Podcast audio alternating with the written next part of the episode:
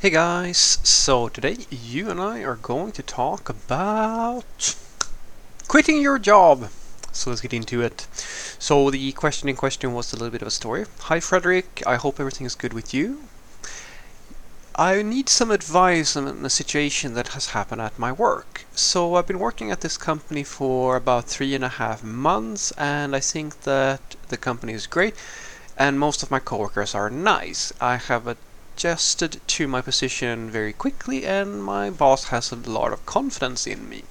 However, one problem that I have is that I work with a coworker who is considered to be a front-end guru. He has been working at that company for about four years and he always causes a lot of problems for me in my code reviews. But I have to go through him because he takes all the major decisions within front-end. Let's see here. Uh, due to the fact that I'm primarily primarily hired to help him with his front-end tasks, he he, I, all code reviews has to be reviewed by him. He's extremely pedantic about the code reviews and often just points out minor things that uh, aren't really wrong but are part of his, is his personal preference and he also often delays doing the code review to the very last minute and in some cases he delays it so long that he I only get the feedback five minutes before we do a code freeze and then I have to patch my changes in and it causes more work for me. I usually am a very I'm usually a very calm pers person and I very rarely complain but this is bothering me quite a lot. On the other hand I've also been in contact with a consult a manager for a consultancy that I admire a lot and they want to have a they want to meet me and they want to have a meeting.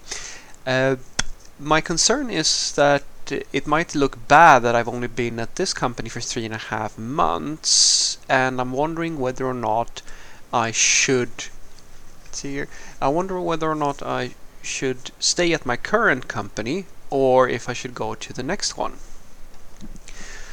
so this is of course a little bit well I'll I'm just gonna give you my thoughts on a few points here that you've made because I think there are multiple things going on here.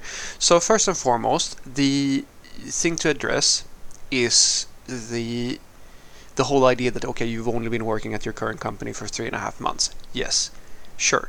That's not the thing that it, that's not something that looks all that good on a CV. Definitely not. Uh, but it's not it's not a deal breaker if that makes sense. You have to remember something that the it all comes down to the explanation and the like the the big picture if that makes sense so if you have let's say for the sake of argument that you had five six seven different uh, employments where you only been at that place for a few months. Now that is going to give me an impression of that you're a short-term short-term person in every place you go to. But if you have one or two of these employments and you have a bunch of other things where you've been there for years. This doesn't really matter. It really doesn't. It's not it doesn't become a red flag. Think of this as i mean if you dress up really nicely it doesn't matter so much if your shoes are a little bit worn. But if all your clothes are really worn it's going to give you like a shitty impression if that makes sense. It's the same thing here. So if you have an opportunity to talk to a company that you really admire or so forth go and talk to them. There's nothing, there's no harm in doing that. The one thing that I wrote back and I said that I think is worth knowing though is that whenever you're dealing with a consultancy, you have to understand that the consultancies, well, they are working for another customer. They're selling you to another customer, and so the cons- the consultancy liking you is usually a fairly low bar. I mean, guys, consultancies are usually I'm not saying always, but they're usually open to like hire literally anybody who can produce something because it's it's uh, it's it equates to money. You are their product, and since you're their product, the more products they have, well, the more money they're gonna make. So it doesn't really matter so much if they say yes. What matters most is that they say yes, and that the company is going to hire you, who actually is going to pay them to hire you, well, they're going to have to say yes as well. And that's the thing that is most important. And those companies have different requirements. Their clients have their needs and usually they will uh, look at your CV and they will look at references things like that. So references are a good thing. So you have to think a little bit about how will you explain why you're you moving and why you were there so such a short time and so forth. And as long as you have a good explanation to that and they like everything else they see it's going to be fine. But I wouldn't I wouldn't quit my current job until I know that the consultancy has a project. Like they have to have something fairly they, they would have to you have to be fairly certain that that thing's going to work out. And if you are go for it. Now the other thing that is happening here which i think is very common is that you have a problem with a coworker in code reviews. Now this is i would probably say hands down the most common reason why software developers have problems with each other. Uh, because that's the that's that is an issue, and it's one of the. This is honest to God, it's one of the key things as to why companies are looking for social skills in their software developers, because for a lot of software developers, their code is like, it's a personal thing almost, and you're going to face this a lot because fundamentally what it comes down to is that you want to express yourself through code in one way and your coworker wants to do it in another way and if you have a very pedantic and I've worked with these people I've had boss managers who are this way as well where you're almost scared to submit something because they're so pedantic and like they even get really emotional and like they can get angry at things. It's uh, it's the way it is. Um, unfortunately some coworkers are going to be like that. And you have to decide for yourself whether or not you're you're going to stand for that stuff or if you're going to um, how you're going to deal with that. Because there's really no right answer here because these people I mean I'm assuming here that you've already talked to them and I kind of explained your position and if they're not going to that doesn't mean that they're going to change their behavior and it's the same thing if you go and tell your manager unless your manager has some way of getting rid of this person or like they prioritize something that is in your favor they're not going to go anywhere uh, but the thing that I think that's really important to know here is that you seem to feel a bit of stress over the fact that your coworker is doing a shitty job. And here's the thing: this is hard for you, for a lot of people to because you of course feel like things are reflecting poorly on you. But here's the kicker. It's not your job to make everybody else better than they are. That's your manager's job. So in other words, if if you have say if there are delays, if your manager comes to you and this is uh, probably what's going on here, you probably feel stressed over the fact that you can't ship your code in time and that you had to patch things in and like all of this stuff, right? And I ask you, why do you feel stressed over that?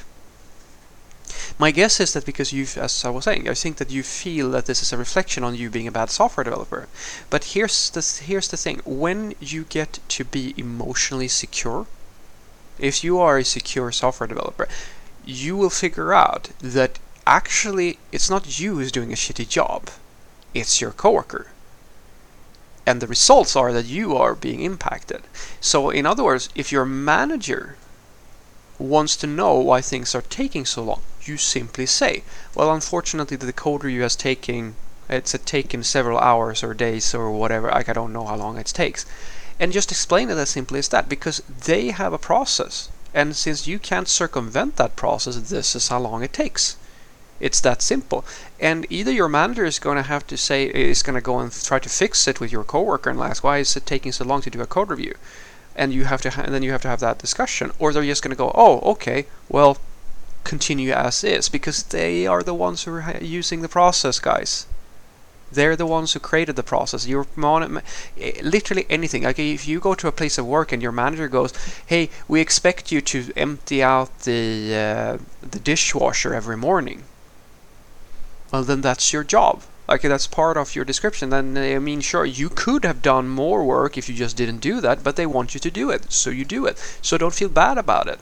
You you have you ha- there's nothing going on right now that is in any way a reflection on that you are a poor software developer. The problem isn't you. The problem is the processes and the work that is being done as a group within the company, and that is a very important distinction to understand. It feels like you are the one who is like being bad or like that you have a something that is reflecting poorly on you. And you have to let go of that.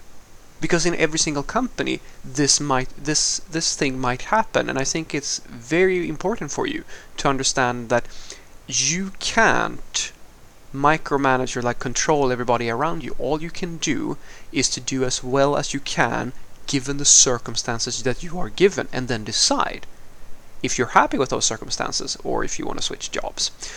So what I want you to take away from this is number one, it's never like it never hurts to talk to other companies if you're unhappy at your current place of employment. So take a talk uh, with this consultancy and see where it leads. Remember though that consultancies are not just because they say that they like you that is good, but it's not that that's not the end of the story. They have to have projects. They have to have something in in store that you can actually pick up and get an employment uh, at one of their clients' place uh, places of work, right? And that is usually down to CV. It's kind of the same. I mean, it's easier with consultants, but it's still you're still most likely going to be interviewed. They're still going to look at your CV and they're going to look for references, like all this stuff. It's basically being you're you're basically hired twice that is how the way you can look at it. And the second part is that code reviews are very normal. Uh, to be an area of dispute for software developers, so it's really important for you to understand that try to emotionally leave your code. If your coworker is like super pedantic with tiny nitty gritty details and so forth, you always have two options. Either you just talk to them or like you try to fix it uh, and like just kind of leave it. Because I, I mean, honest to God, if they have all these opinions, why do you care if they want you to use, I don't know, a ES5 function instead of an ES6 function, like an? Does like to you, does it truly, truly matter? If if this thing is is going on. If it does, sure, deal with it. But in many cases, I mean, just do the job, unless they're being like uh, just trying to uh, cause problems for you. And apart from that, remember, you are in a company where this is the way that they they wor- do work, and if you have communicated that this coworker of yours is slowing you down due to everything taking longer in code reviews or so forth, then you've done your job. It's not your job to to convince your company that this person here needs to be a better uh, coworker or so forth. It is your manager's job to deal with that. And if they don't want to fix that problem, then it's similar to most things in life. You might want a lot of things to be better than they are, but some things you can control and some things you can't control. The only thing that you can do is either learn to live with it and kind of just understand that this is not a reflection, a bad reflection on you, or move on. And I think that uh, whichever you prefer is is the way to go. But it's it's really good if you can get that emotional part in place and really get that. It's a very good life lesson. Learn to understand to let learn that the thing that is making you feel bad right now, the frustration and so forth, might have a lot to do with your ego rather than anything else. And work on that, even if you decide that this is not for you. Have a great day.